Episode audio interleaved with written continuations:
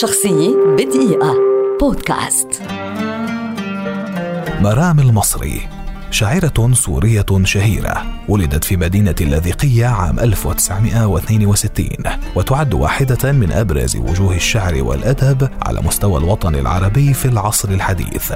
درست الأدب الإنجليزي في جامعة دمشق. شاركت كل من شقيقها الشاعر منذر المصري والشاعر محمد سيدة في إصدار ديوانها الأول أنذرتك بحمامة بيضاء عام 1984 علما بأنها كانت قد غادرت موطنها سوريا لتستقر في فرنسا منذ العام 1982 صدر ديوانها الشعري الثاني كرزة حمراء على بلاط أبيض في تونس من دار نشر تبر الزمان ونالت عنه جائزة أدونيس للإبداع الفكري عام 1997 في باريس.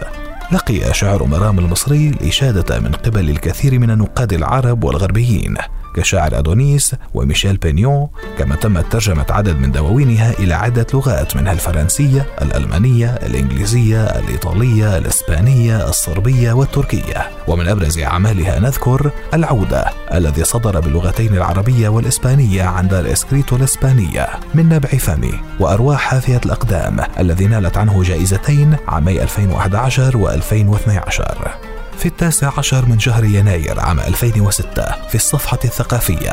نشرت جريدة التايمز اللندنية مقطعا شعريا لمرام المصري باللغة العربية والإنجليزية من ديوان كرزة حمراء على بلاط أبيض. وكانت المرة الأولى بتاريخ الصحافة الإنجليزية التي يطبع فيها نص ما بالأحرف العربية. شخصية بدقيقة. بودكاست.